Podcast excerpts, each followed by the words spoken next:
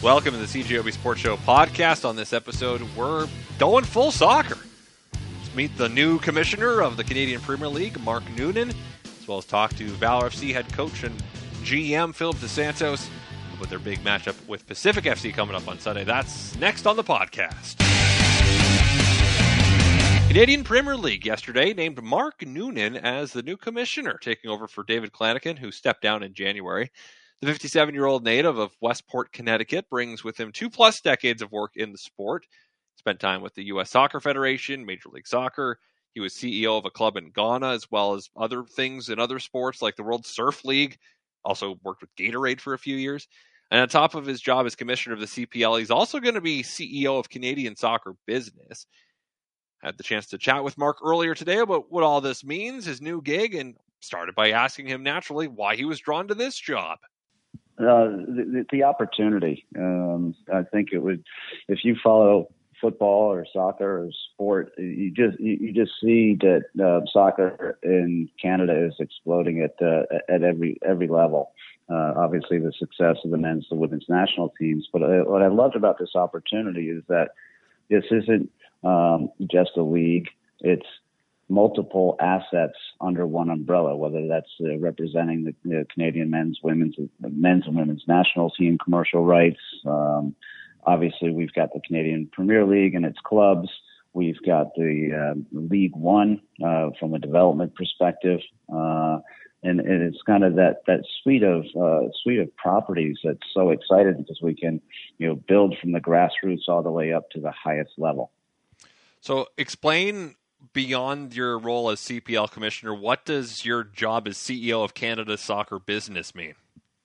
Yeah, so there's the two two different entities, and what I, the way I would explain it is that um, um, you know we we have the the sporting side of things, which is you know playing on the field and players and everything else, and then we have the business side of things, and you know the the business side of things, which is handled by Canada Soccer Business, generates revenue from you know, things like media rights and sponsorship and licensed products and, and things of that nature.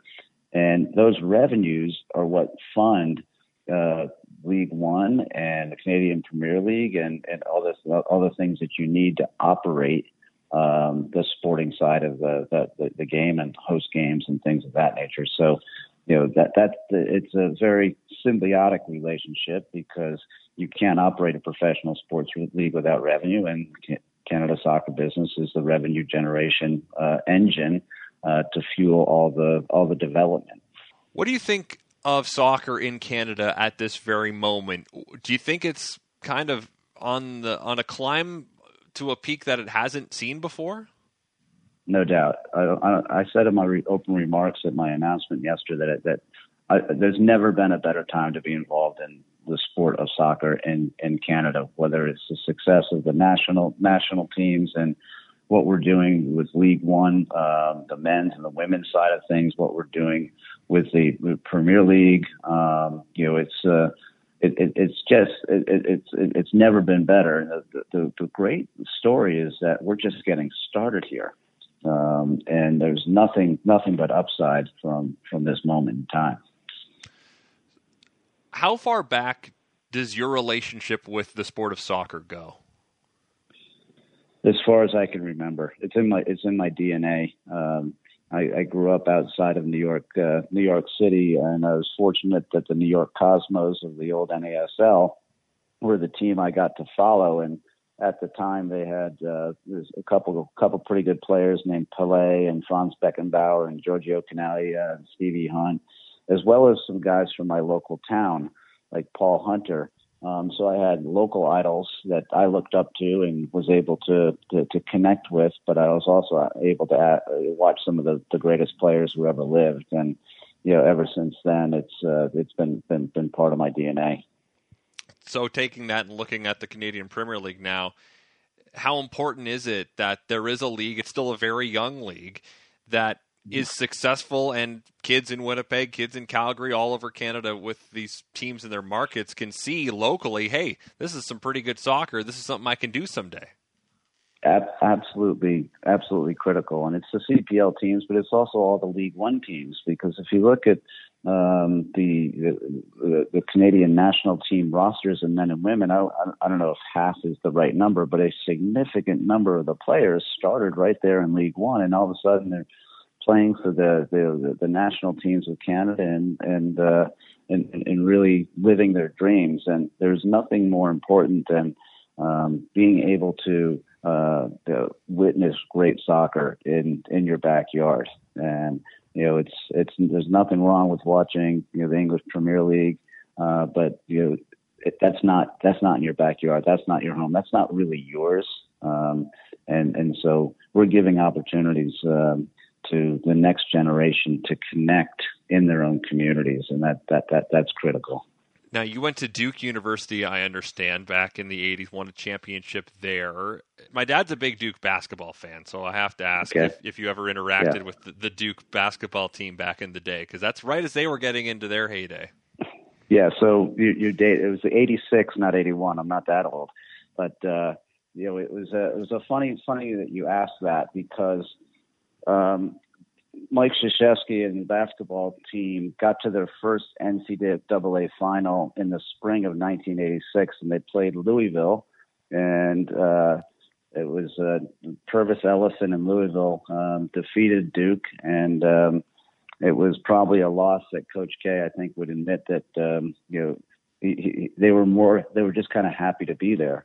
That fall, our team uh, went to play in the national championship, and our coach asked Coach K to come talk to us before we flew out for the game, and he he gave us just a, an incredible talk, talking about how you're not going out there just to play a game. You, can't be happy to be there. This is what we learned from our experience, and we went out and won the first national championship in any sport in Duke's history.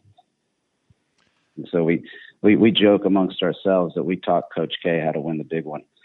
There you go, and he ended up winning a mm-hmm. number before retiring uh, this past and, year. Uh, tell me more yeah. about your experience working in Ghana and how how that helped you prepare yeah. for your job today. You know, I, I think um, it was a phenomenal experience, both personally and, and professionally. Um, and I think probably the the thing that's going to probably help them, help me the most is um, understanding different cultures. You know, I, I living in, in West Africa, living as a minority, you know, making sure I was adapting and, and learning and understanding Ghanaian culture, um, not trying to impose my culture on uh, on them, and that served me served me really well over there. Um, you know, having to you know, steward um, uh, at that time was a 107 year old football club, one of Africa's most storied clubs, and there was. Uh, a lot of skepticism at the beginning because I was the first uh, Caucasian man to you know, sit in the, the CEO chair of that club, and uh, it was uh, a, a, wonderful experience. And I still have, uh, you know, I get WhatsApps every single day from from my players and supporters that uh, that are really, uh, really, really fun to see. And I understand that you had a bit of a a different kind of arrangement to purchase land for a new training ground when you were there? Yeah, yeah, that that, that was a that was that was a fun fun deal because the uh, the the tribal chiefs own all the land in Ghana, and we wanted to build a training center. And the the terms of uh, of our agreement included uh, uh, it's pretty much a cash based society, but that's changing a little bit with mobile money.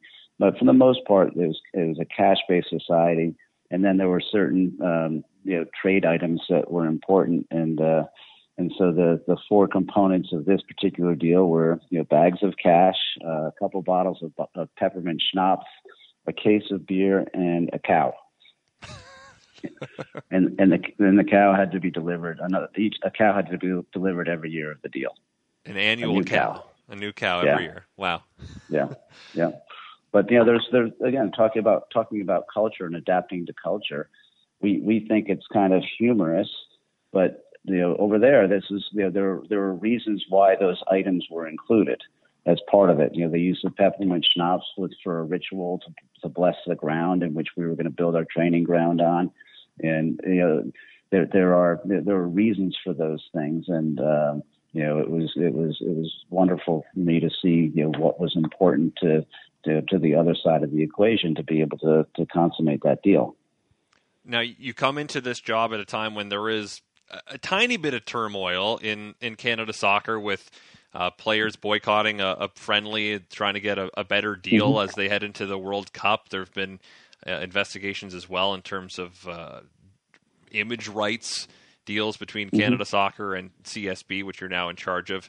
I know you're aware mm-hmm. of these things, but how mm-hmm. ready are you to to take on these kind of issues? We know that there's a lot of celebrating happening with Canada Soccer right now, making the World Cup, but there are these issues as well for you to handle.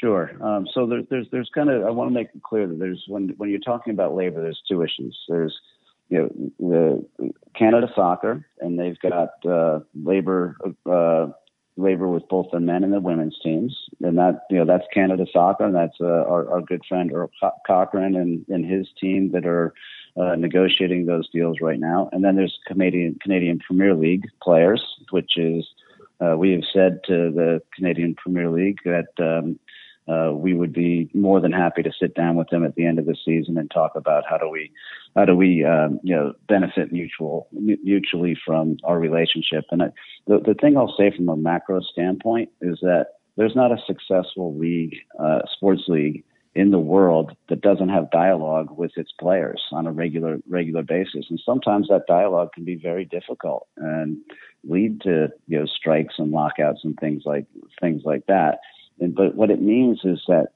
um, there's something to discuss. There's something to perhaps debate about. That there's value there. And Canada soccer is growing, and the Canadian Premier League is is growing, and there's a discussion to be had. And uh, I, I, I far more welcome that than you know not having any value for anybody to discuss. Fair enough. I'll, I'll catch you here on this. Is it weird taking over as commissioner for a season that's two thirds done? No, not at all. It gives me it gives me a time to to make sure I can get to all the markets, and I look forward to coming to to, to Winnipeg. Um, but get to all the markets, meet with the supporters, meet with the uh, you know club ownership and club management, see the facilities, uh, meet with the media, and, and, and really kind of understand the lay of the land. Uh, before we're, we're we're, we're trying to uh, um, you know get ready for a, for a season. So I actually like I, I like the timing here. Awesome. Well, Mark, appreciate your time tonight. Thanks for this, and uh, congrats on the new gig. I'm sure we'll be talking to you again. Yeah, that's it. Thank you so much. Uh, appreciate you having me on, and uh, go, go out and uh, see the Valor, Valor, everybody. Sunday afternoon, down at IG Field, Valor FC continues its push for the playoffs as they take on Pacific FC, and we welcome in now the head coach and GM of Valor FC, Philip Dos Santos. Philip, how are you doing tonight? Hey, I'm very good. You? I'm doing well. First of all, I have to ask since it's pups at the pitch game, A, do you have a dog? And B, are you allowed to have it on the sideline as you coach? Uh, not allowed to have it on the sideline. Last I checked, uh, and I don't have one at, at home. Unfortunately, my daughter loves uh, pups and, and dogs, but my son's allergic, so we can't have one. Oh no, that's yeah. too bad. Well, that's yeah. you'll you'll get to see them in the in the stands though. I mean, I I don't know if that adds to the crowd noise if you have a bunch of barking dogs. Well, uh, if there's ten thousand fans, you know, you might have fifteen thousand uh, living beings in the stadium. So that yeah, does that, that does that count towards the attendance number? I don't know. I'll have to ask. That's awesome. I'll All right. Well, the game itself is a big one because you got Pacific FC coming in. They're coming off a, a pretty wild loss to uh, a team in the CONCACAF League in the round of 16. They lose in penalties, and so they're eliminated yeah. from that. They're probably still stinging from that a little bit heading into this one. Uh, you, Valor FC, still fighting for the playoffs right now in fifth, seven points out of fourth. Uh, how? I mean, every game I get is big, but this one specifically, what's your feeling right now as we're about uh, 43 hours away.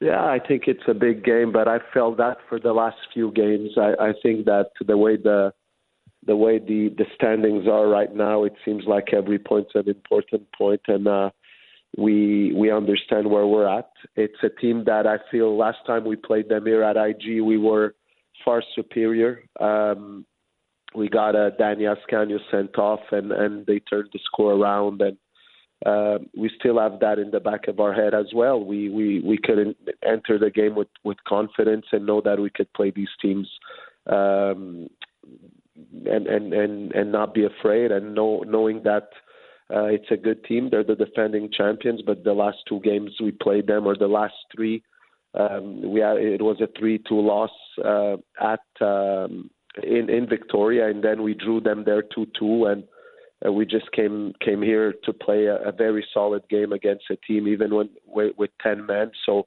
we we're embracing this game with confidence. We we know what we have to do, and we're to be good on the weekend.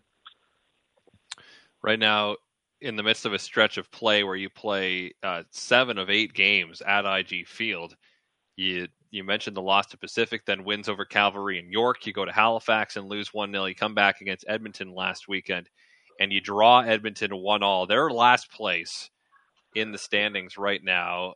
Was that a match where you go in thinking you needed to get three points?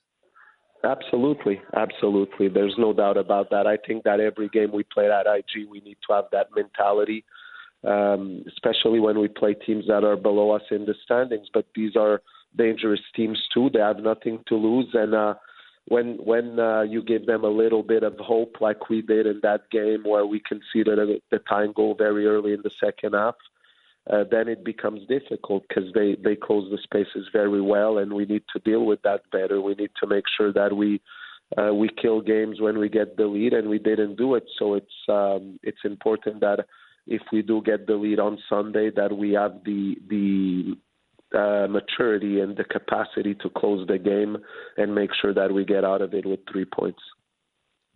So right now, again, seven points behind Cavalry with eight matches left at the moment. Cavalry has played one extra game, so three points tonight would bring you within five with seven matches to go. Are these calculations that you're doing in the coach's office? Are you looking at how many points you might need to make the playoffs, or are you just one game at a time? No, we've done that since the beginning of the season. I think we have a magic number, and we put that on our board, and we go by segment of matches, um, and we're, we're on track. So we we have to do our part. I think that you said it. It's seven points with a game in hand, could become four, and if we uh, and we have a direct confrontation with Cavalry, and I think there's there might be another team there in the mix if we if we do manage to get three points on the weekend. Um, we get closer to a team like Pacific. Everyone has a difficult schedule at this point, so we know that anything could happen. There's a lot of games being played amongst the top four uh, even five teams. So so I think that we have to we have to do both to look at that magic number, uh, see how on track or how far we are, but uh, but really prepare the games and and prepare everything one game at a time, so we don't start looking at a mountain that could seem too high to climb. Um, we just need to go three points at a time, and I think that like I told the guys at the beginning of the week, right now we just need to be. It becomes a short shot competition. We just need to be the best team over the eight games. If we do that, there's a chance that we we could ca- catch a couple teams that are right now ahead of us. We need to be the best out of the top five, um, and let's just look at it. Uh, forget a little bit of the past and just look at what's ahead right now. One game left against uh, Cavalry, as you mentioned, this is the last one against Pacific. A couple left against Forge, all of whom are right jammed together in the standings. Forge, Pacific each have 35. Cavalry has 34. Ottawa in first right now at 38, though they've played two more matches than Forge has. The fact that you're playing Forge back to back games because one was uh, postponed because of COVID earlier in the season. It's unusual to play the same team in consecutive games, and it's not some kind of you know aggregate playoff match. What's that going to be like playing those two games in short order, both in your own stadium?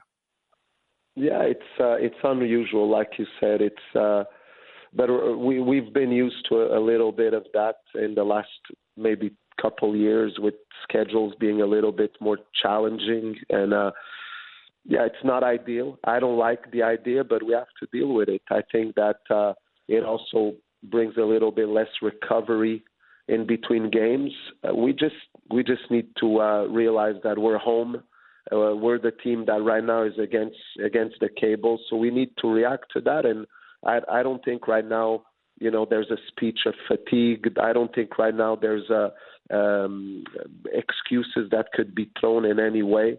We just have to cope with things that are thrown at us, and we have to do what we need to do. Right now, we're the team that needs the points. We're the team that is chasing, and that's what what we need to have in mind, and just just go for it. I think that we're at a point where it's all or nothing for us, and um, I want the guys to feel that that urgency. I want the guys to feel that responsibility, and we're not hiding it from from them. Uh, could be two against uh, against Forge, could be two against any other team. I think it, it adds an edge. It adds an edge uh, to to what those two games could be against a very good team, a team that has proven to be uh, very consistent in their performance throughout the season. But we we're home. We're home. We know our arguments. We know what we have to do, and we're gonna have to go for it. There's no other way right now. Well, I wish you the best of luck this weekend, Philip. Appreciate your time as always, and we'll check in later Thank on in you. the season here. Absolutely. Thank you very much. Philip Dos Santos is the head coach and general manager of Valor FC, taking on Pacific FC Sunday afternoon. It is a 2 p.m. kickoff. Pups at the pitch game. Bring your dog. Have a ball. Well, thank you very much for listening to the CJOB Sports Show podcast. If you like what you heard, guess what? You can hear more every weeknight on CJOB from 6:30 to 9 p.m. Of course, that is when the Jets are not playing because if the Jets are playing, then I don't have a show, but I'll be part of the pre and post game coverage anyway. Thanks again for tuning in. Subscribe if you'd like. We're available on iTunes and other places, I'd imagine. So farewell until we meet again. And thanks for all the. So sad that it should come to this. We to warn you you may not share our intellect might explain